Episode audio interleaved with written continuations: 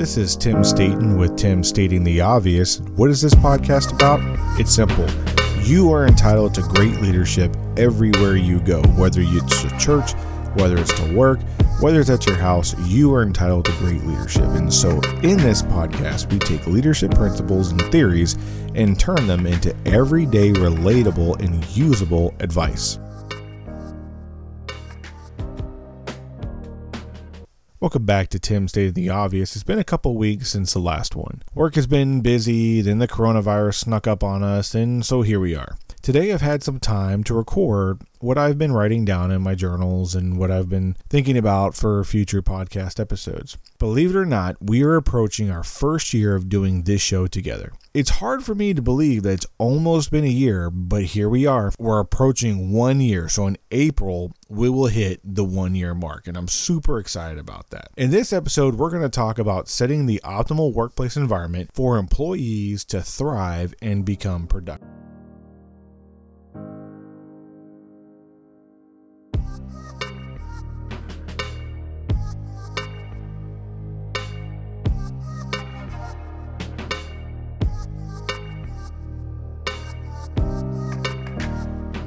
Let's take a break from the topic and make a couple of announcements. If you're a longtime listener, you know what I'm going to say. First, thank you to those of you who have decided to check out this podcast. If you haven't subscribed to our show, please do so. It only takes a couple of seconds. In fact, you could do it right now while you're listening. If you're listening to this on YouTube, please hit the subscribe button and ding the bell so you won't miss out any new episodes when they come out. If you comment on either iTunes, YouTube, or Podbean, we will read that uh, comment on the next show and say thank you for engaging with us because that's what the show is about creating an engaging audience. And lastly, before we move on with the show, please share this episode with one or two other people who you think might like it. Your contribution in sharing this show with someone else is something that I cannot thank you enough for doing. So thank you for sharing this with one or two other people.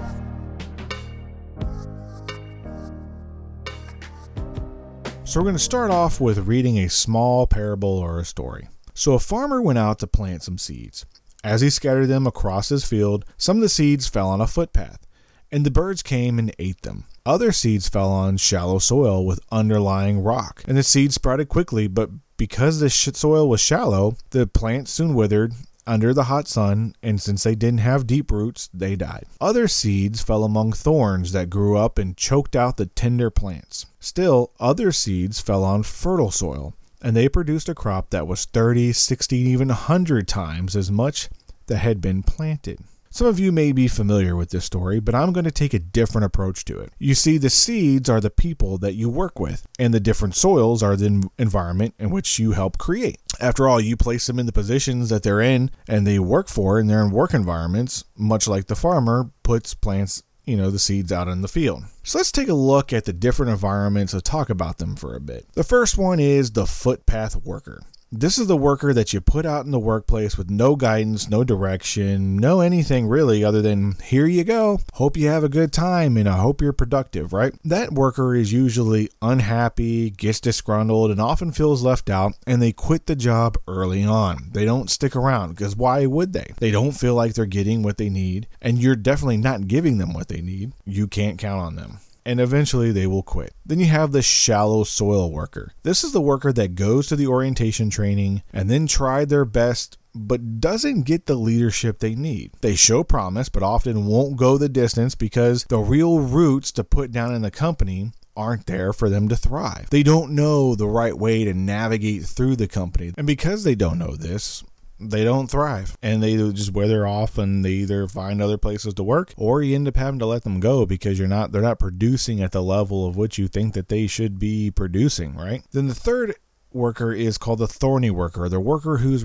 you know in the hostile work environment. This is the worker that gets everything that they need. However, the office or the workplace environment is so hostile and the employee will then regress and they don't produce either out of lack of fear or over time they just don't care because they feel like no matter what they do, it's not going to get any better. What they're producing isn't going to get any better and they're not getting the right feedback in order to do better. So they got firmly rooted in the company. They understand how to navigate through the company, but they're not producing anything because the environment is so hostile, they just can't get anything done. Now, the last one is the fertile soil worker. This is the worker that gets everything that they need in terms of leadership and workplace development and has a positive work environment for them to grow and be successful. So, when you give them the right tools, the right training, the right equipment, the right environment, and their needs are met, they're going to be more productive and they're going to produce higher quality of work while they're in the workplace. Now, it may sound, you know, counterproductive because you're like, well, some people need a really um, competitive work environment, so you got to make it more tense. Well, that, that's maybe what they need,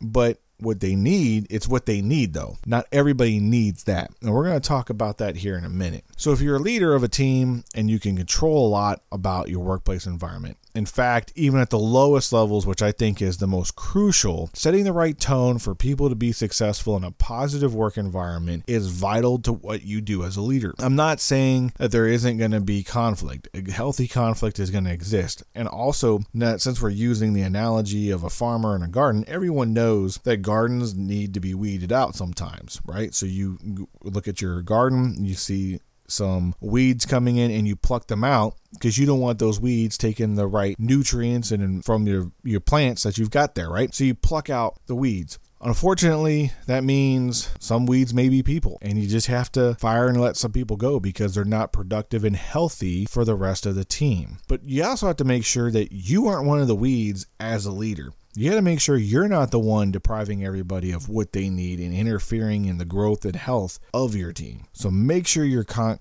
conscious and cognizant of that. Then you got to think about what each person needs to be successful from an environmental standpoint and shape and craft it for each individual's needs. Using the farming example, corn doesn't grow in all types of soil, and neither do tomatoes. So if you have a corn employee, make sure you put them in the right environment for them to be successful. Don't treat a corn employee like a tomato employee. It's not going to work out. It doesn't work out in real life when you have actual plants like that. People are no different. And you're you, when you say it out loud, it sounds so obvious, right? You're like, well, of course I'm not going to treat everybody the same. But how often do we really treat people differently? And instead of going, well, you're all like kind of the same demographic, you're all kind of the same people group, you all have the same things, so all of you have the same needs. And that's not necessarily true. So you need to be understanding and you have to understand that people are fundamentally different down to their core and you need to be able to provide that environment and where they can be developed and that they can you know be the best of whatever they are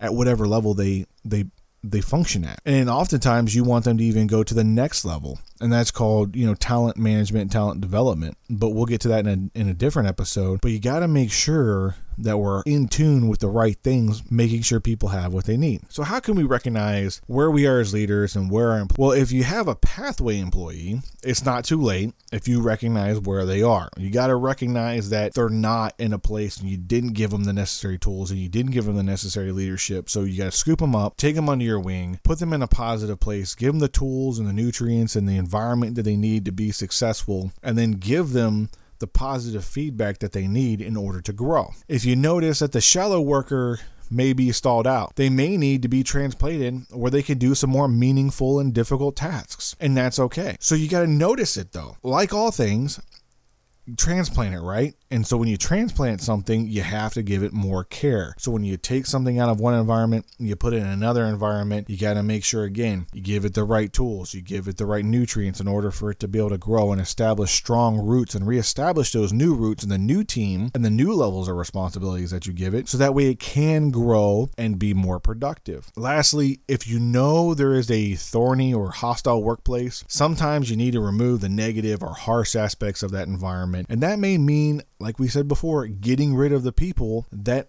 stifle the team and their productivity. And it's hard, but that's okay you'll get through it. We all get through it. We all have to do hard things, and that's why we're leaders. We are called to do difficult things. But you got to make sure you remove those obstacles and those roadblocks and those things that are choking the life and the productivity out of those members on your team. Because if you don't do that, you're going to have a team that looks okay and looks fine, but it's not going to produce anything for you. And you're going to get frustrated as a leader because you're like, I don't understand why you're not producing. But you're missing the critical aspect of the workplace environment. Sometimes a hostile workplace environment is hard hard to see, and oftentimes it's not. But it's how you address it and how you move to change it is what becomes more important. Oftentimes we understand there's a a deficiency or something that needs to happen and we overlook it and we just kind of write it off. You have to take action. As a leader in all these aspects, they all call for action. They all call for something that you need to do. And often it's taking the time and the energy and investing into the people that work with you. And that's a common theme that we have with this podcast. It's all about investing in the people,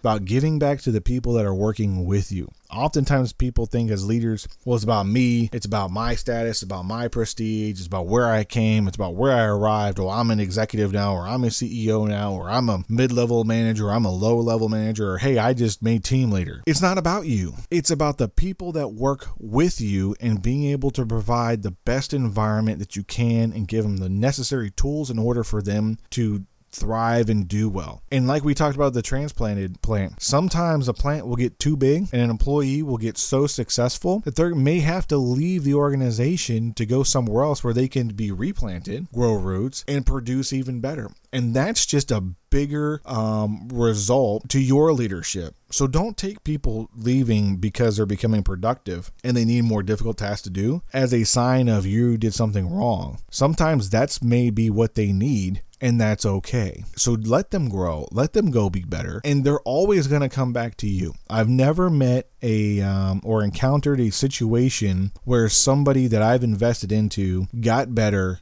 They had to leave because there was no room for growth. They still had some ambition. They left. They're able to take what I instilled in them and gave them as tools. They gave it to other people, and those other people grew. And then they became better. But always in the end, they always come back and they always say thank you and they always and we still have a great working relationship and then someday maybe i might work for them and i would love to work for somebody who um you know, I used to mentor and, and teach and coach. And that would be a great. And to me, that's more of a, a, hey, as a leader, I did a good thing and I gave back to the people. So, the big three takeaways of this episode is one, make sure that you understand the work environments that you're putting people into. Don't throw people out there without the right tools or training and say, Here you go, I hope you survive. They're not going to make it. When you notice an employee who is doing well and looks like they're doing well, but they're just not producing at the right level, maybe you need to get, put more into them. Maybe you need to transplant them somewhere else and give them some um, some more nutrients and tools so they can grow and establish you know more roots and do bigger and better things. If you notice that there's a hostile work environment, do something about it. Don't just take a look and go, man, that's bad. Sucks for those people working there.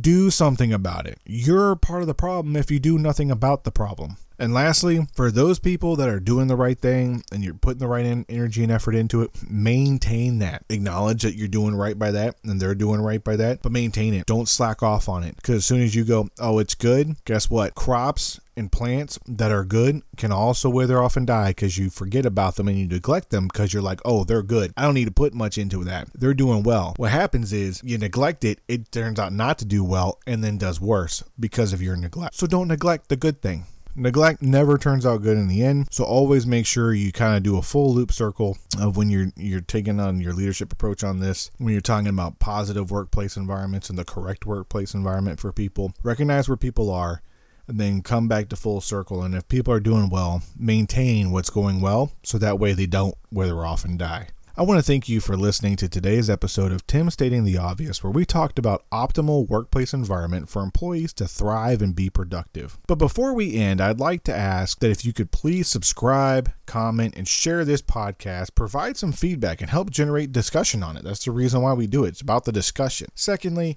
if you haven't visited our Patreon site, I would love it if you'd stop by there and check it out and see how you can be a part of keeping the content going. If you've noticed we've had to remove some episodes, it's because we don't have enough server space and we're trying to uh, raise enough funds so that we can get unlimited server space. That way we won't have to delete some shows. Lastly, I'm very interested in hearing about your stories and your experiences to keep the discussion going. It's about you and how we can grow and share ideas together. If you don't know how to do that, our links are in this uh, in the below below in the description uh, comment section down below. Click on that and see how you can give back and contribute and then make a comment. Again, if you do comment or you have something else, we will always respond back to you. And it and if you uh, make a comment on the other three uh, platforms, we will definitely read it on the show and also talk about it briefly. I really hope you enjoyed this show and this episode and come back for another one. I'm Tim Staten, stating the obvious.